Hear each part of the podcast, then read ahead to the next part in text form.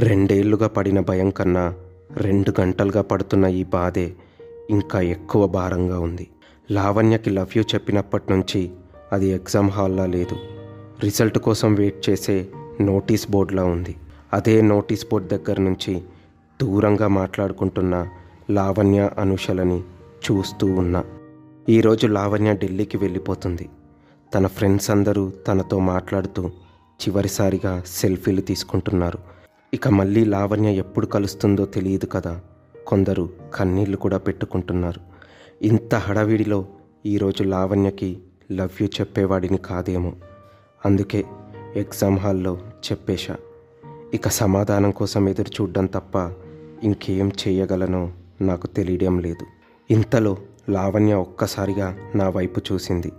ఆ చూపులో కోపం ఇంకా అలాగే అందంగా ఉంది. కానీ నా గుండెలో ఎందుకో తెలియని కంగారు మొదలైంది. భుజానికి తగిలించుకున్న బ్యాగ్ని గట్టిగా పట్టుకొని అక్కడే ఉండే అంత ధైర్యాన్ని తెచ్చుకొని అక్కడే ఉండే ప్రయత్నం చేస్తున్నా. లావణ్య తన చూపును మాత్రం నా వైపు నుంచి తిప్పడం లేదు. అనూషకి అక్కడున్న ఫ్రెండ్స్కి ఏదో చెప్పి నా వైపు నడుస్తూ నా దగ్గరికి వస్తుంది. హాయ్ హలో నమస్కార్. నేను మీ ధర్మసాయి. వెల్కమ్ బ్యాక్ టు మన పిట్ట కథలు. ఫ్రెండ్స్ కొన్ని రోజులుగా మనం ఎదురు చూస్తున్న లవ్ యూ లావణ్య స్టోరీకి కన్క్లూషన్ ఈ పాటలో మనం వినబోతున్నాం. ఇక ఈ శీర్షికకి పేరు ఎప్పటి నుంచో ఎదురు చూసా. లాస్ట్ ఎగ్జామ్ రోజు లావణ్య ఢిల్లీకి వెళ్ళిపోతుందనే కంగారులో ఎగ్జామ్ హాల్లోనే ప్రపోజ్ చేశాడు సాయి. అందుకు లావణ్య ఏం మాట్లాడకుండా కోపంగా చూసింది. ఇక అప్పటి నుంచి మన హీరో కింద మీద పడుతూ ఎగ్జామ్ టైం అవ్వక ముందే తన పేపర్ ఇచ్చేసి బయటకొచ్చి ఎదురు చూస్తూ ఉన్నాడు. ఇక చూద్దాం ఇప్పుడు ఏమవుతుందో.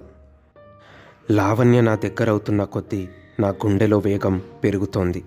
తన అడుగుల శబ్దం నాకు స్పష్టంగా వినిపిస్తోంది. తను దగ్గరకు వచ్చి ఏం చెప్తుందో ఏం వినాల్సి వస్తుందో అనుకుంటూ కళ్ళు మూసుకొని అక్కడే ఉండిపోయా. ఇంతలో హే లావణ్య మొత్తానికి మళ్ళీ ఢిల్లీకి వెళ్ళిపోతున్నావే. నిన్ను చాలా మిస్ అవుతాం అంటూ తనను హత్తుకుంటూ అంది సువర్ణ. నేను కళ్ళు తెరిచి చూసేసరికి లావణ్య సువర్ణతో మాట్లాడుతూ నా వెనకాలుంది. అంటే తను వచ్చింది నా కోసం కాదు.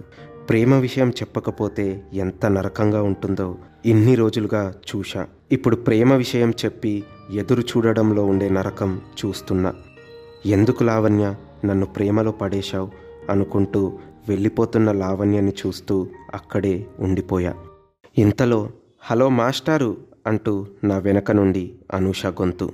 నెమ్మదిగా వెనక్కి తిరిగి చూశాను. ఒక ఐదు వందల రూపాయల నోటు పట్టుకొని ఏం ప్లానింగ్ అబ్బా మీ సంజుగాడిది? ఇదిగో ఈ ఐదు వందల వాడికి ఇవ్వు. ఇన్ని రోజులు నువ్వు పెద్ద ఎదవి అనుకున్నా కానీ మొత్తానికి లావణ్య మనసు గెలిచావబ్బా.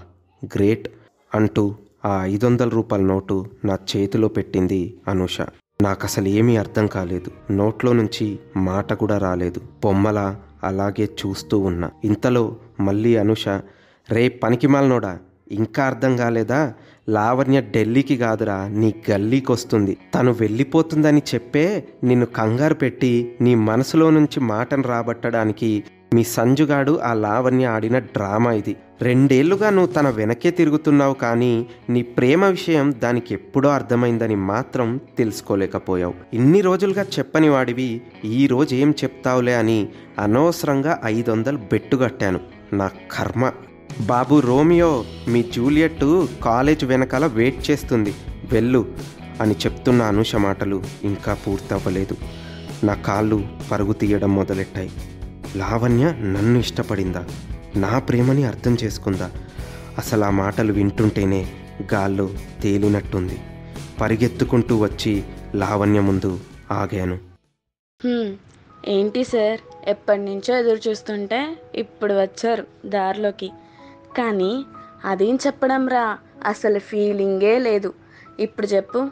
సరిగ్గా చెప్పు. లవ్ యూ లావణ్య అని చెప్పు. చెప్పు చెప్పు. చెప్పురా.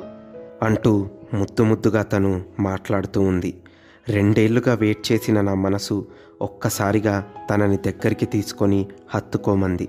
నా రెండు చేతులతో తనను దగ్గరకు తీసుకొని నా గుండెలకు హత్తుకొని అప్పుడు చెప్పాను లవ్ యూ లావణ్య అని. Love you too Sai. అని అన్న తన మాటలు నా గుండెలో ఎప్పటికీ పదిలంగానే ఉంటాయి.